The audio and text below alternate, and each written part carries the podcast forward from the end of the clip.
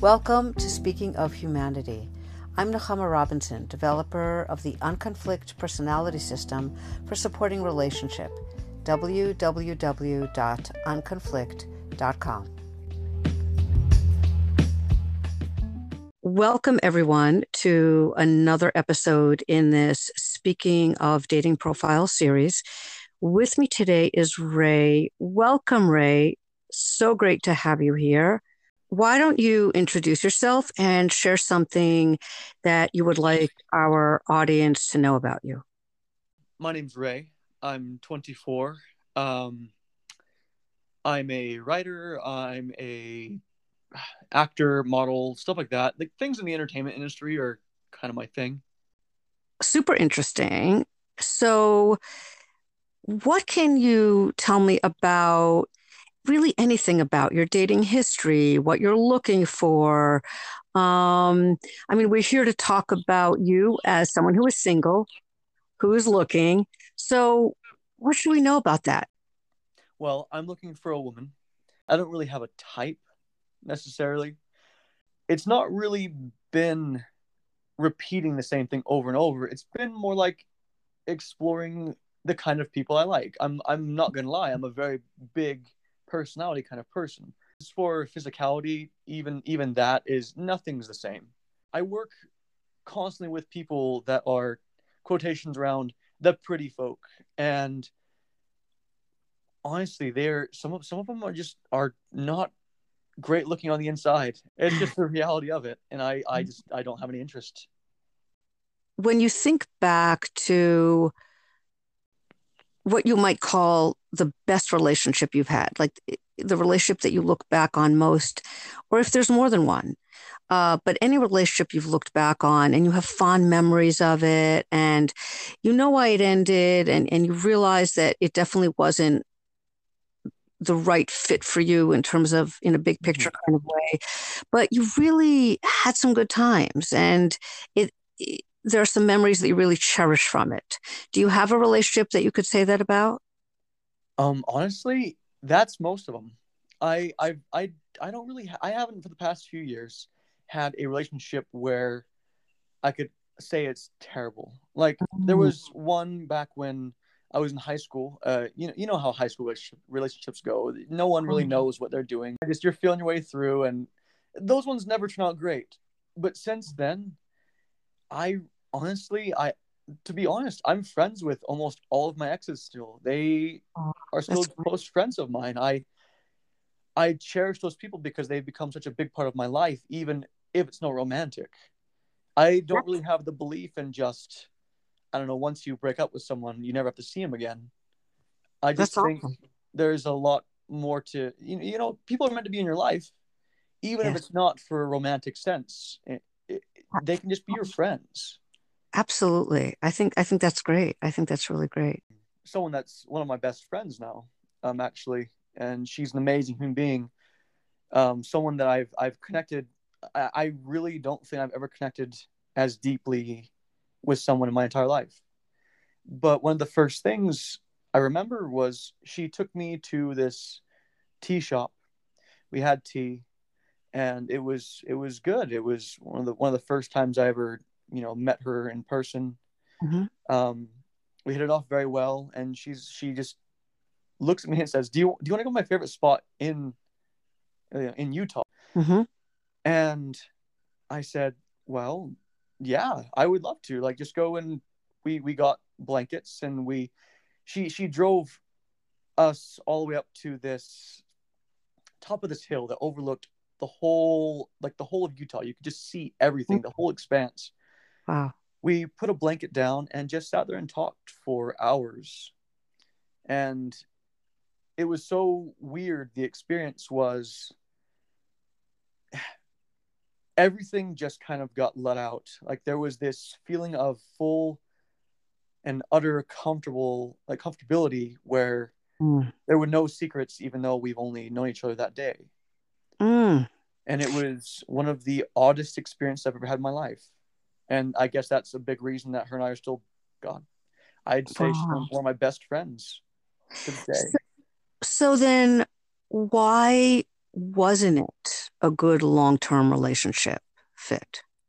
I can't give away a lot of the exact reasons. Of course. And also, I just don't think it's absolutely fair to say it's for one specific reason. There's a few. One is profession.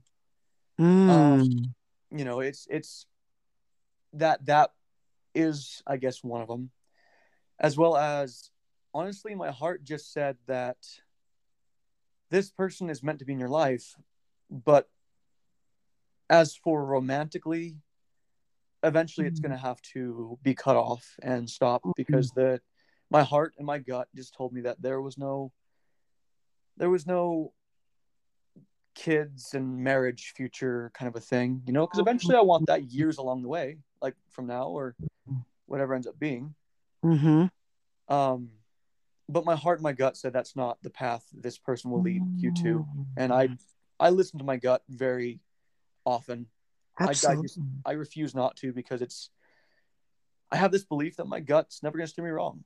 Yeah, absolutely. Absolutely. So I sort of, I think I might know your answer to this question, but I'm going to ask and let you tell me, what is your biggest takeaway from, I know you're still friends, so it's not a past experience in terms of connecting with that person, but the dating that is now in the past. What is your biggest takeaway from that experience? My biggest takeaway is you absolutely never know what someone's going to bring to, for the lack of words, the table. It's so many people are so different, and you can learn something and experience something from every single person there is on the planet Earth. And it will always be new. Even if you had a similar experience with somebody, like, it will always be absolutely new, because it's not with that same person. Something small will be different, and that makes it an entirely new experience, and something that you can cherish to a point where, I mean, that's the thing, is cherishing every second. That's kind of what I love to do. Yeah. Even if it's not very long. Yeah. I absolutely, like, I don't really have any bad memories of even people I've known for a day. Yeah. And that does lead us into a discussion of personality type, which is, you know, that's what I do. So before we started recording, we had a conversation to determine your personality type. And what we concluded is that you are a physical change maker with two strong bodyguards, physical explorer bodyguard and physical connector bodyguard.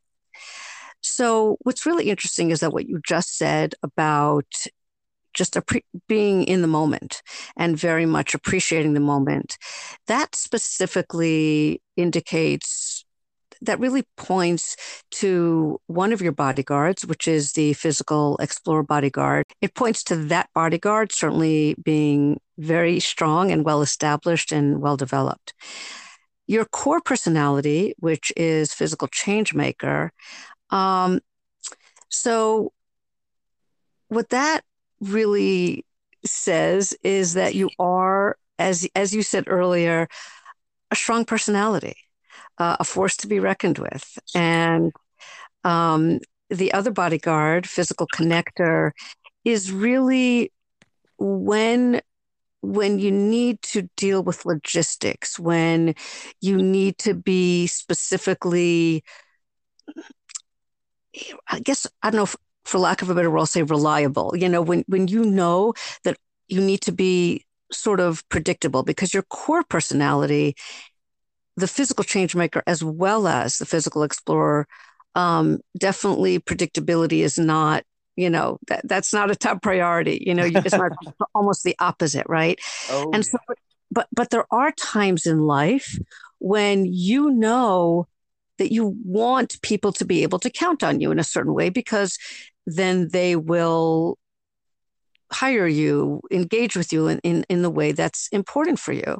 And so when you have that you know, when that comes into play, when that's relevant to your situation, your circumstance, relationship, whatever's going on, that's when you would tap into the physical connector bodyguard. Mm-hmm.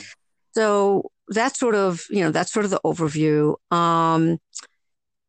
What I want to do is really get into a discussion about what personality type I think is most likely to have long-term compatibility with you. So what I will say is that as a core physical change maker, in order for the relationship that you're in to be healthy long-term, it's really important that the other person have just the right balance of confidence in themselves, so that they're not completely just bowled over, mm-hmm. Kind of mowed down by your personality, to say it bluntly. But it's just obviously naturally, right? Given your personality, you want someone who naturally is not going to be threatened or overwhelmed just by who you are naturally, right? And that's that. Yeah. Just kind of like small little add to that on the side is that's actually something I've experienced quite a few times, and that's why quite a few times it just hasn't worked out is because, and that's one thing is when I realize it, I don't mean to do it ever. Like I just don't. Exactly. Realistically, like when I'm by myself with somebody else, I'm surprisingly quiet. I'm a pretty quiet person because I also I'm comfortable in silence. But I'm also comfortable being active and talking to people. And but you're right. Like there's been a lot of times where, people, it's not my intention, but get bowled over. And the longest and the best relationships I've had have been someone who could have that confidence and to, I wouldn't say match because everything's so different. You can match things in a million different ways. Yep. And I feel like a lot of times it's, I don't know, being present sometimes or being able to be comfortable with handling the back and forth, I guess, in a relationship. It is a balance between that person having confidence and not being someone who would end up ultimately constantly in confrontation with you. Mm-hmm. So it has to be, like you say, there are many different ways it can sort of manifest, and it has to be a confidence that does not sort of organically become competitive with your confidence. You know mm-hmm. what I mean? And so definitely right off the bat, I would exclude another physical change maker. That's not what you want. And in thinking about, there are different personalities that are confident in different ways. So what I want to do is I do want to ask you a few more questions about the relationships you've had, about your takeaways in terms of specifically things that don't work for you, so that I can sort of get a clearer picture. So I know you said that all the women you've dated have been really different physically, different personality-wise. Generally, would you say the element of creativity, is that something that, some were more creative, some were less creative? There was no kind of thread throughout, or were they all maybe in very different ways, but maybe they were all creative on some level? Absolutely, I would say creative. Just on the sense that the want to create your own thing or to experience something that, no one's experienced, or because I'm not someone that sits in, I'm not going to lie. Like I may be a 24-year-old dude, mm-hmm. but I don't play video games. I don't sit at home and watch TV constantly. Yes. Like, I'm not going to lie to you. Like the stuff I do is, here's an example.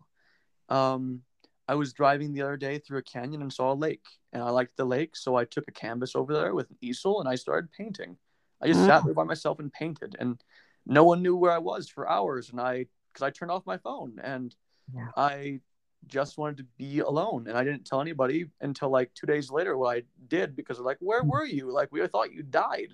Oh, and no. That happens, I'm not going to lie, all the time, because, well, I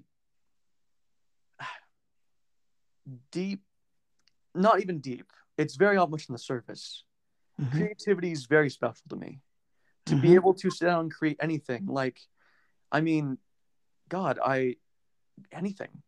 Just the other day, I had a wild hair up my butt, and I pulled together 5 other writers, and I'm now in the process of creating another book. And the only reason I wanted to do it was because I wanted to create a book that all the proceeds go to charity. That's it. I just got a wild hair where I just felt like doing it, and I did it that same night. And now it's 2 weeks later, and I have 25 writers on board with the whole thing.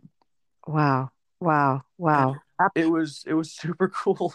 It was a cool feeling that there's so much other people that are just creative, and I wanted to just pull people into this thought, and I just was so passionate about it because, like, it took one day, and next thing you know, I had a Zoom call with a bunch of people, and now everyone's doing it just out of just to be kind and to earn money to just give to a charity. And I mean, like, every ounce of the proceeds, I refuse to take a single bit of it because I don't want it.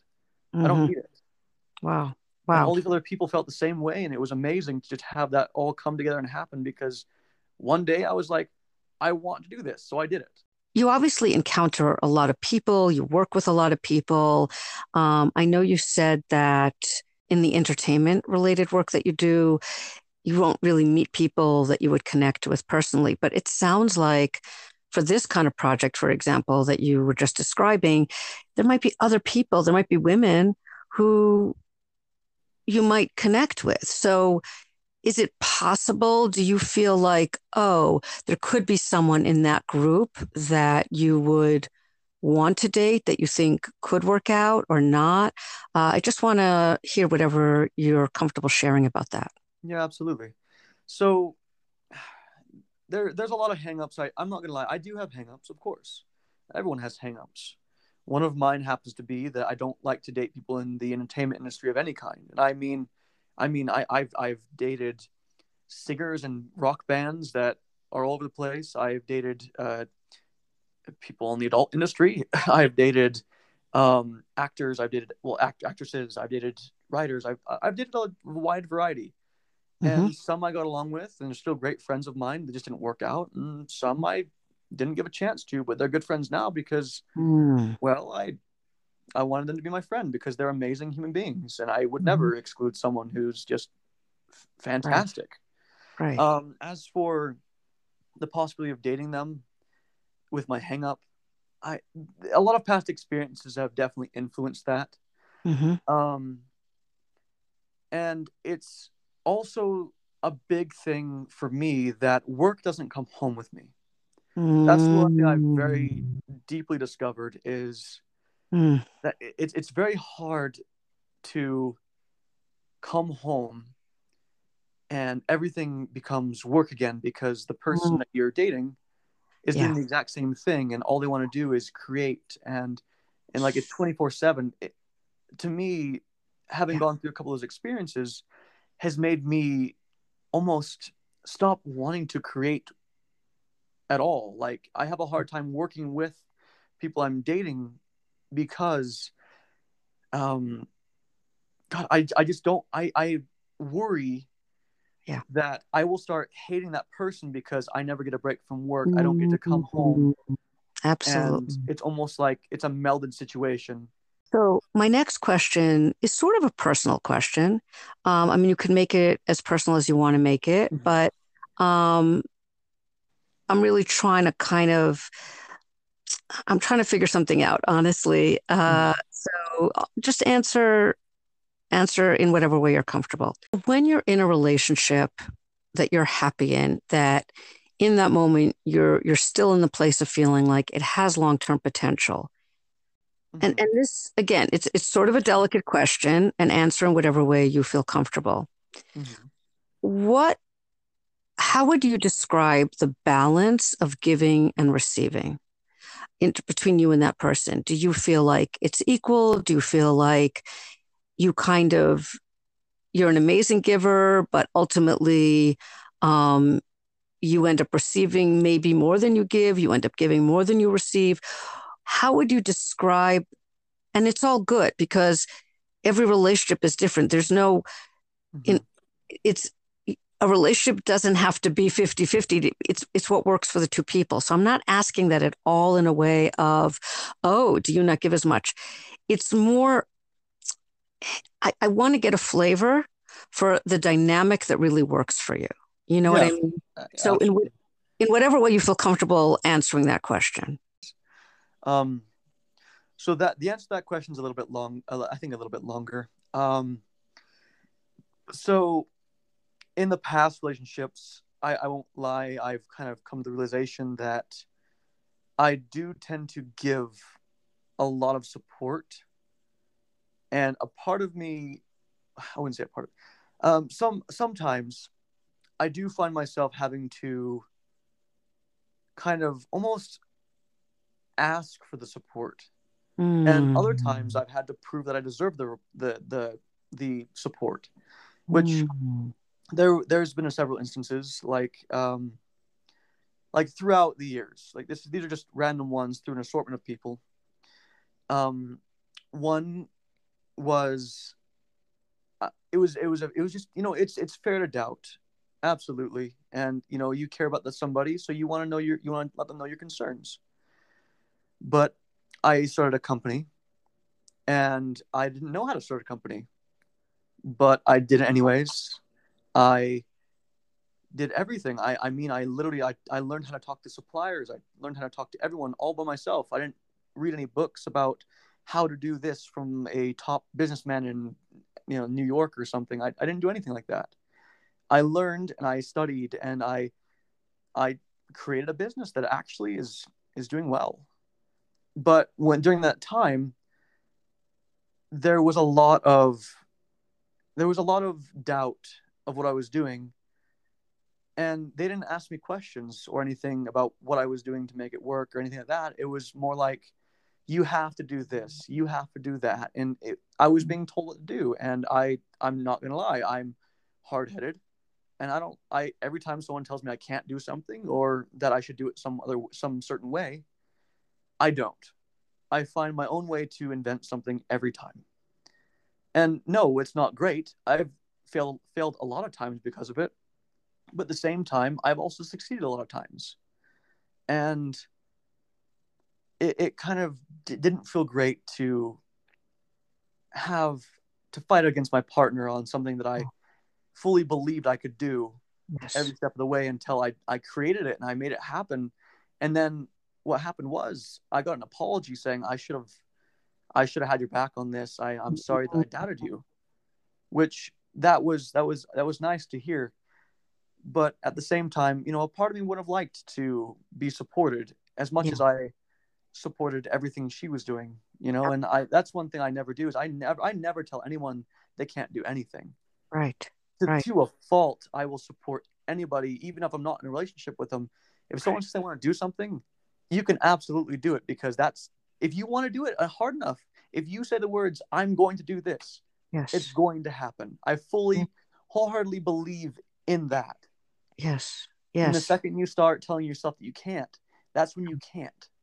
Yeah. But as long as you hold your head up high and you rush towards something, no matter how hard it will be, it will happen. Yeah, absolutely. Again, very... Yeah. Sorry. No. Very, very physical change maker of you. Very much so. So that was very, very useful. That was really, really very helpful information. I want to ask you a completely different question now. Have you ever been in a relationship with someone who might have had a tendency towards kind of anxiety in any way? Absolutely. Anxiety, I think that's the thing, is everyone has anxiety. Everyone has depression. It's all varying degrees, of course. Yeah. But everyone on the planet Earth has that and has to cope in some way. How do you respond? How do you, when you're in a relationship with someone and you know, something, you know, they suddenly, for whatever reason, you know, they're starting to feel anxious about something. How would you respond to that? Oh, communication. Communication is the cornerstone for my belief. First and foremost, the most important thing for any relationship, especially when it comes to anxiety or depression or anything else, is communication. Communication, I believe, is the most important thing in anything, even with not a partner. It's just in life, communication's key. And for someone that's having anxiety, communication can help so much. So how would you, if you're imagine yourself in the moment, mm-hmm. you're in the moment with someone, you've been in a relationship with them, you know them well, and the anxiety that they're having has nothing to do with you, nothing to do with the relationship. There's just other stuff going on, and they're just sort of feeling stressed, and sort of, it's sort of kind of triggering a little bit of an anxiety that they're feeling, and you want to support them, be helpful. What kind of communication would you sort of naturally, you know, engage with, or naturally, what's something you might naturally say to them, or how would you communicate to them in that moment?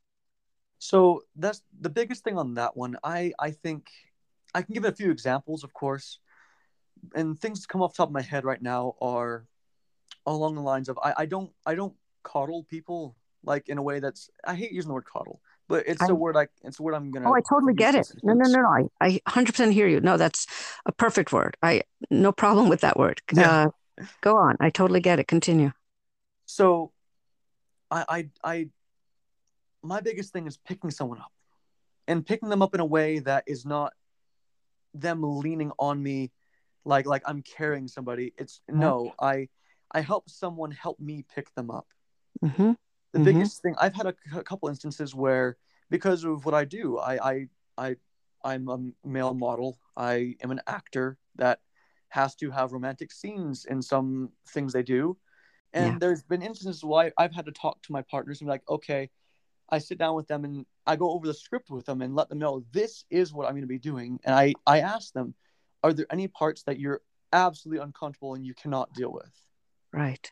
And the communication on that is key, because as long as they know what's going on, and they know that I care what they think. I care what they like. I truly do. I don't want someone to be triggered or anxious. Right. And of course they're going to be anyways, but I want to diminish it as much as I possibly can and still do my job. There is a personality type that I think could be the best fit for you. And what I want to do is I'll kind of explain that personality type and see how that sounds to you. See what you think. I think that the personality type that might really be very compatible in a long-term relationship with you would actually be an ideas connector. The superpower of ideas connectors is that the sheer volume of thoughts and feelings that are going on in their mind at any given time is exponentially greater than any other personality. Something about ideas connectors that they sort of have that ability to manage all those thoughts and feelings. And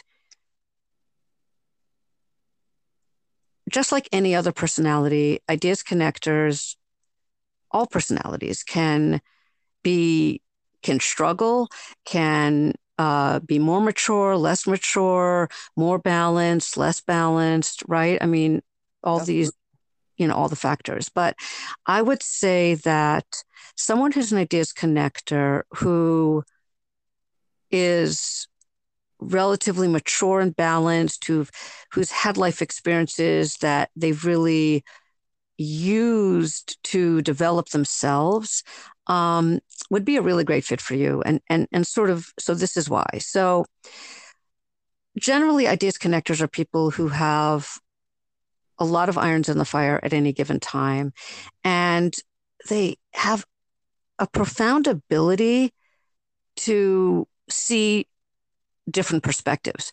So they can actually, because they do, they're constantly internally, they're constantly holding simultaneously opposing feelings and thoughts, because that's what's going through their mind. Mm-hmm. So we have a gift for being able to be okay with it, essentially, and sort of accept what to most people would possibly feel like mutually exclusive thoughts and feelings. And for them, they can hold it all out in one space. And so they're very sophisticated thinkers. So they're very, very sensitive to nuance. And they would never be one to say, oh, there's one right way or one wrong way. That's just, they wouldn't do that. It's not their way at all. If anything, they can often be good peacemakers, because if they're in a situation where there are lots of people with different opposing points of view, they have the ability to understand both sides in a sophisticated way, to the point where then they have the ability to bring more of a resolution, to help those people connect, where most people look and say, oh my gosh, those people are just saying the opposite thing. They'll never agree. There's nothing that can be done to kind of bring that together. And ideas connectors will be able to, in many cases, because it's just their gift. They have that ability. It's really, really, really powerful. Now, their two bodyguards are ideas change maker and physical explorer. So what's really nice about the physical explorer bodyguard is that that's a very important part of your personality. It's a very strong bodyguard for you. And the physical explorer bodyguard is one where when two people share it, it really is good.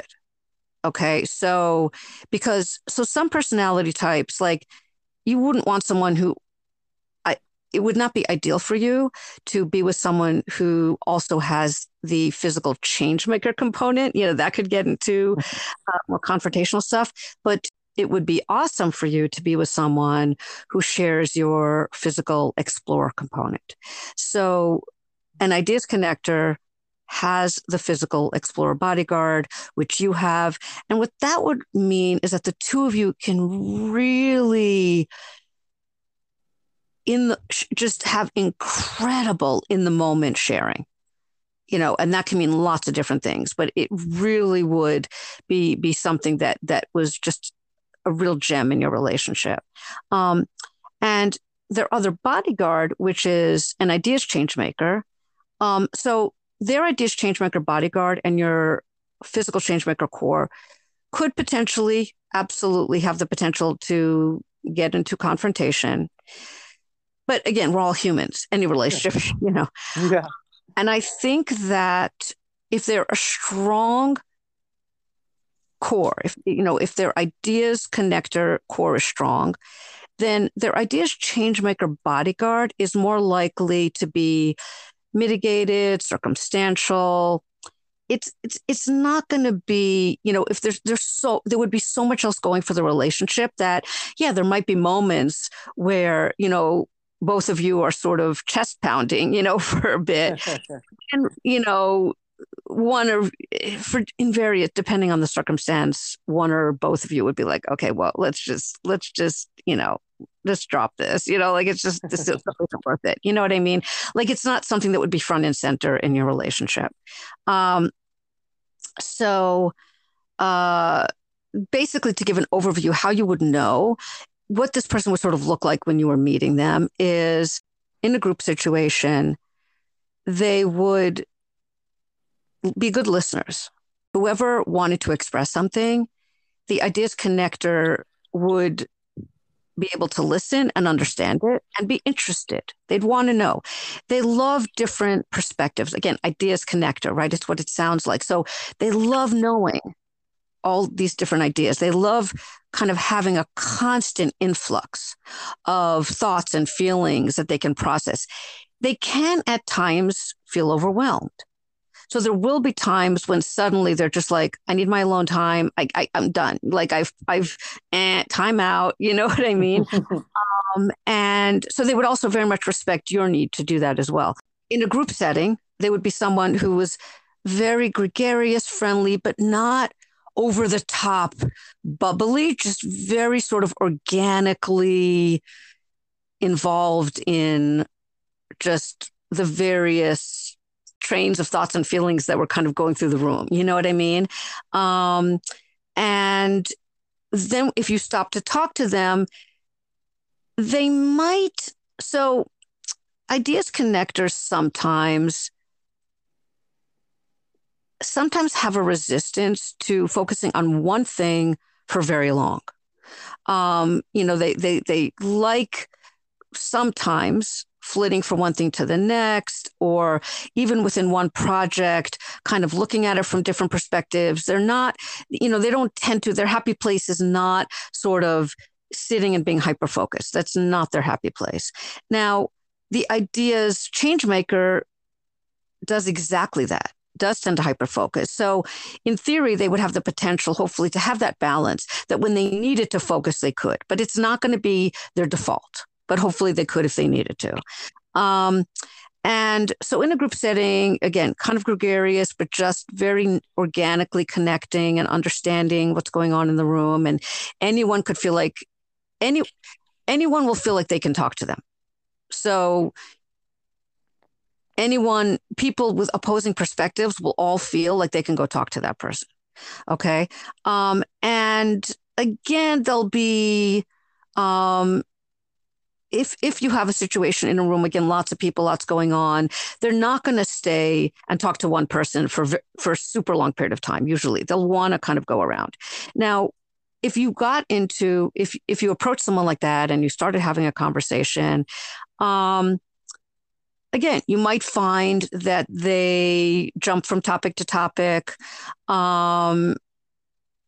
and you might find that you're talking to them and there's something that you're really trying to get them to understand, and that they then maybe are distracted, but it's not because mostly in what I will say is that most of the time, whether you realize it or not, they actually understand what you've said and even probably know what you're going to say. So when they seem distracted, it's not because they're not listening.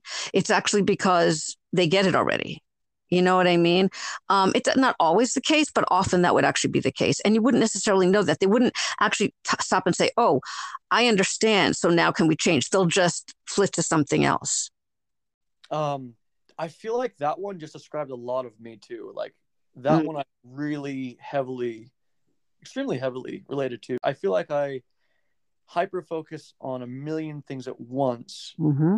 As human beings, in general, you can have people, lots of people of different personalities share certain characteristics, right? Or behave in certain similar ways, or appear to have certain similarities, right? So, because we're all human, right? And sort of different combinations of personality traits can sort of end up manifesting in ways that look similar to a different combination, and how that manifests and how that combination manifests. That would resonate with you, but it's coming from a different place in you. The thing with physical change makers is it's sort of like I'm saying pit bull. I don't mean that in an aggressive way, but it's like when a pit bull wants to charge at something, it's effortless for that pit bull to charge. It would take a lot more effort to hold it back, right? Uh-huh. So it's effortless for you because it's just the physical change maker. You see what I mean? When I say put in your all, you would not think it's hard. You would just be like, you were just in the moment. I'm going to phrase it a little bit differently. There's no doubt. When you're doing something, you don't have doubt in your head that's sort of holding you back. Would you agree with that? That's absolutely true. It's going to sound really bad, but no, I don't doubt anything. If I want to do something, I just do it. The difference between how you manifest that sort of set of characteristics and how an ideas connector would likely manifest it is that Both are intense, but the intensity comes from a very different place. So for you, everything that you do, you're not holding back, even in the most subconscious way. There's not an iota of doubt. There's not an iota of sort of questioning yourself, not just letting yourself be fully just charging for it. You know what I mean? There's no second guessing. It's just, what do you mean? It's effortless because it's just, it's whole. It's your whole being with no doubt. You're just all in. You're all in. Does that make sense? Like all in all the time. All in. If you're committed to doing something, if you're focused on something, if something is worth your attention, it's worth it for you to do it without doubting it. Yes, absolutely. Okay. And that may not feel to you like, oh, it's effortful, but it's intense to people around you to see that, right? To be around that, they feel your intensity. You don't feel it as intensity, but people around you perceive it as intensity because it's unusual, right? Most people don't get to experience life that way. They don't get to not have doubts the way you do. That's really unusual. So to most people, that would come across as intense. And I'm not saying nothing negative about intensity. I have no, intensity is a good thing. I'm just saying that I'm trying to characterize and to really pinpoint how the similarities that sort of manifest between you and someone who would be an ideas connector at their root have a fundamental difference. Each personality type can sort of tend to land at a particular spot on that spectrum. You, as a physical change maker, land on the little to no self-doubt end of the spectrum, whereas ideas connectors land on the at least some, if not a lot, of self-doubt end of the spectrum.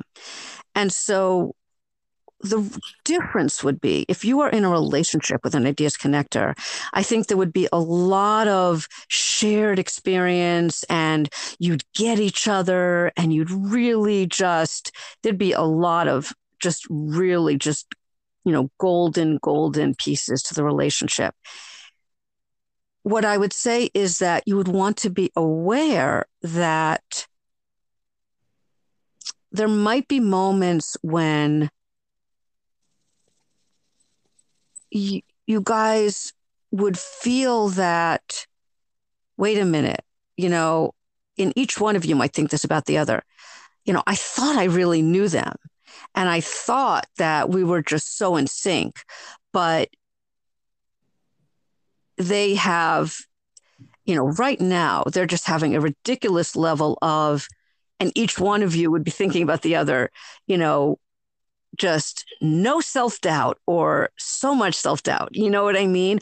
That would be the piece where, you know, there would be the potential to sort of just be like, oh my gosh, you know, just, you might think, oh my gosh, you know, why doesn't she just, you know, just stop doubting herself? And she might be thinking, you know, why is he just, you know, he's so like, she might even think full of himself or whatever, you know, something where it's just, you know, just no humility, you know what I mean? And so I think that would be the thing to be aware of. I still think that would be the best personality. I think there would be so much positive in the relationship that there's no question it could be worked out, but it would just be super important to be aware of that, because if you weren't aware of it, it would catch you off guard. Because in the context of everything else that was working about the relationship, in that moment, it wouldn't necessarily occur to you that it was just its own little issue. It would possibly feel like, oh my gosh, I've obviously misread this person all along. I thought we were compatible, but this is ridiculous. And it would be super important to really recognize that it is not a reflection of the kind of bigger picture aspect of the relationship.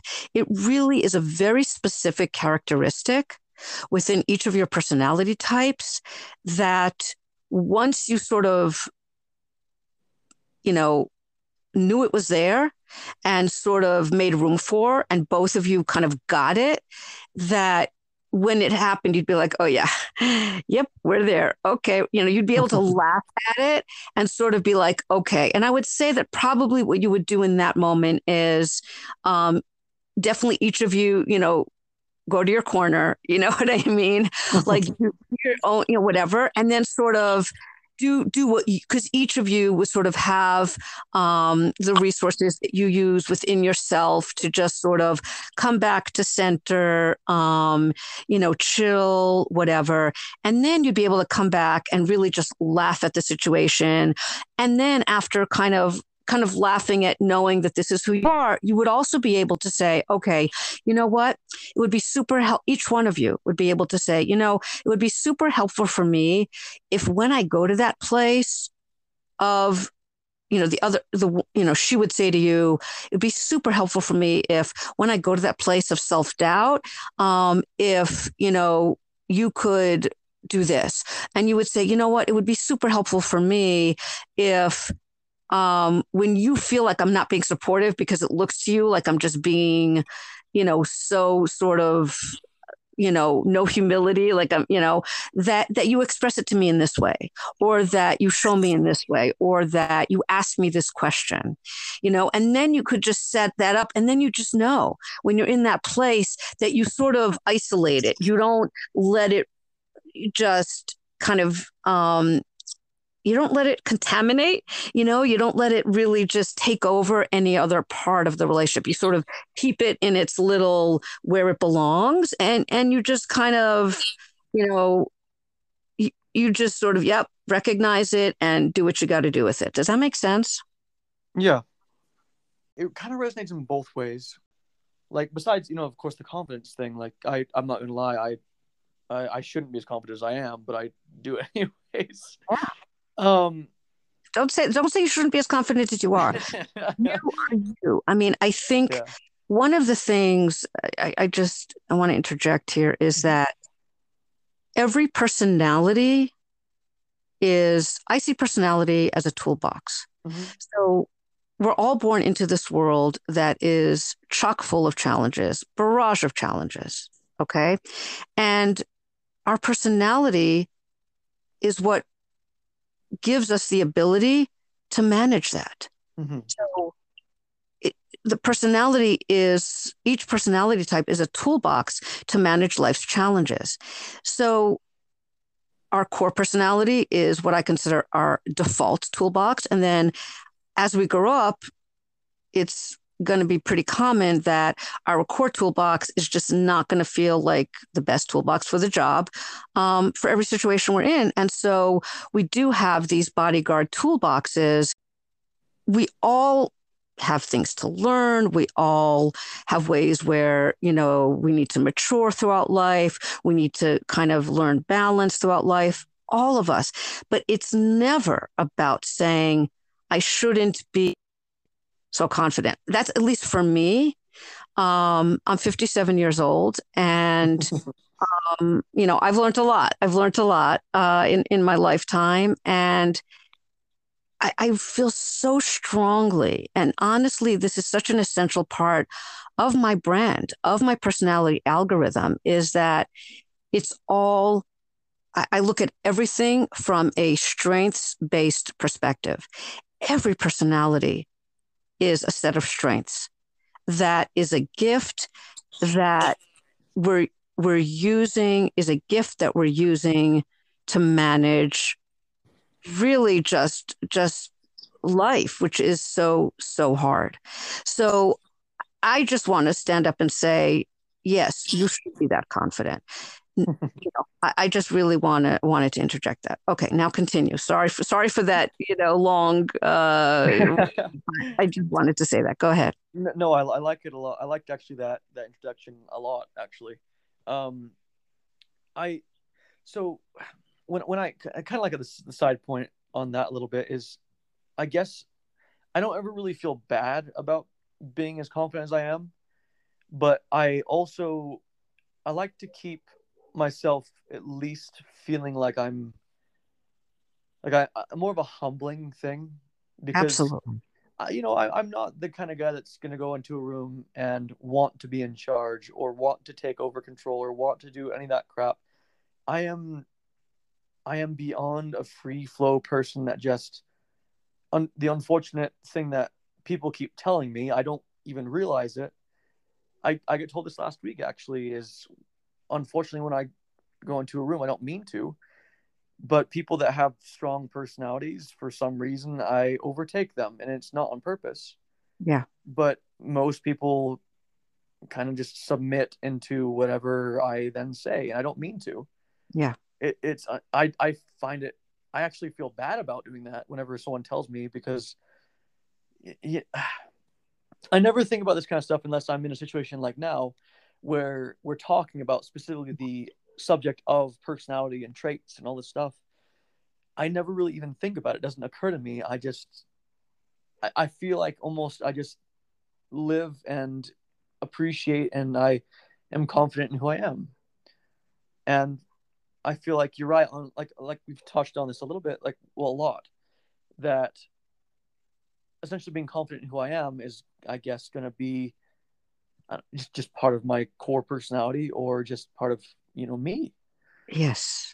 Can I ask you to circle back to what you were saying about resonating? And I really want to know your thoughts about, again, what I said. Does it sound like, based on what I've said about Ideas Connector and sort of the kind of Ideas Connector that I think would be a good fit for you? Do you agree? Do you not agree? Just any thoughts on that? I guess this part about resonating, to kind of be part of that side thing. And then I'm going to go into where it resonates as, what I find attractive about it. Yeah. So for that situation right there, where I kind of resonated as that personality trait was along kind of what I just barely did. It just occurred to me, but I do it a lot, is I flip from constantly new things and new subjects. And I can have 9 conversations at the same time and remember all of them and circle back to all of them and be totally fine with it. And that just seemed like a normal conversation to me. Mm-hmm. And that's what I constantly do. That's kind of one of those things that resonates me with as being as that trait. And then stuff that I find attractive about the trait are, keeping up with constantly changing and evolving ideas, where nothing is the same thing ever, and they're constantly adjusting to new things, new ideas. And I understand that the confidence thing, where that's some self-confidence doubt to a little more than that. I feel like I wouldn't say that's attractive, but I do feel like anytime I find that in anybody that I come across, the first thing I don't intentionally, but it just comes out this way, that I like to boost that. I don't like seeing anybody in a position where they feel doubt. Like when I hear someone's ideas, yes, I find myself immediately, without thinking, like, oh my God, that's a fantastic idea. Now, tell me more about it. What do you feel like you can expand on? And when they expand on that, I throw out some more ideas of my own and collaborate with that person on just because I don't want things to happen just for me. I just want everything to happen. And I feel very much attuned to people and wanting them to succeed for no other reason than just wanting them to succeed. Yeah. Especially stuff that helps more than just one person. Yes. Absolutely. I guess one more question I want to ask you. If you were in a relationship with someone and they were feeling self-doubt, maybe a little anxiety, and you kind of were being supportive, but the person that you were in relationship with was still staying sort of stuck in that anxiety place or self-doubt place. What do you think your internal response would be? Would you feel frustrated? What would you feel, and what do you think you would do? And when someone's feeling self-doubt, yeah, and they're feeling frustrated themselves, yep, the last thing I even have the time to do is add to frustration. Yeah. And so, yeah, of course, I'm going to help them along the lines of talking them through the problem at hand. And right, if someone is fully, if I've had situations like from the opposite end of the spectrum where one is like, they're determined to be frustrated and never move. Yes. And on those situations, I don't force the subject. I'm not going to do the work for them. I'm not going to push them like physically push them into something they just don't want to do, because if they're going to be pushing that situation, it's going to fail. Yep. And that will cause, in my mind, more frustration and more self-doubt, because they're not ready for the situation at hand. Exactly. And so, but then there's also the people that just need that little bit of nudge and support. Yeah, 100%. And that's what it is. It's just a little bit of support and talking them through what it is that they're so doubting of. And when they're doubting this little thing, that's just realistically, when they step back and look at the big picture, it's so insignificantly small. And why are they getting hung up on this one thing? It's just that sometimes all you need is someone to circle you back, take a step back, look at it all and be like, okay, now that it doesn't seem like a big problem anymore, this big circle is now, like now tiny in comparison with the circle that's around it. So a choice can be made, or something that can be thought through, and realize that no, that's insignificant. It doesn't matter. Let's move on to the next problem, and that other one's going to be fixed because this other problem's fixed too. So I guess all around, I'm just trying to say, like, the way I would go about it would be to help them help themselves. Yeah. Because I'm not someone who fixes problems for people. I just don't believe in it. I don't believe in doing someone else's problem, someone else's issue. Right. I will always be there to back them up, though. Wow. This has been such a powerful discussion, and really awesome. I mean, it's just been so great chatting with you and really getting to know you and talking about the personality type that I think would be really compatible for you. And, I don't want to forget, how can people reach out to you? What's your social media, or how would you like people to reach out to you? Social media for me, the big one I'm on is Instagram. That's kind of the only one that I actually reach out to people that reach out to me. My Instagram handle is Ray Serbeck Official. Just spell that. Yeah, Raeserbeck,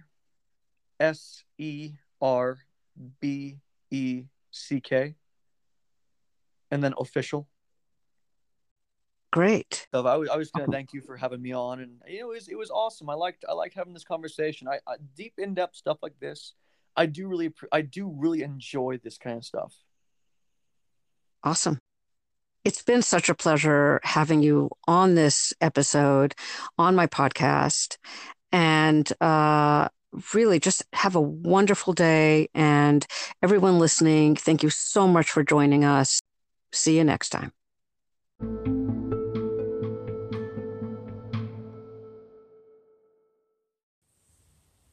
Thank you for listening in to this Speaking of Dating Profiles interview.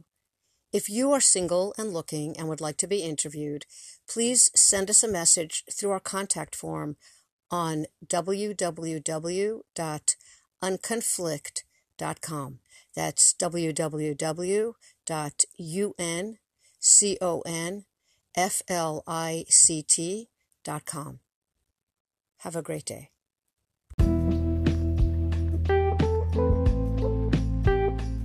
Thank you for tuning in to Speaking of Humanity, a podcast about human connection.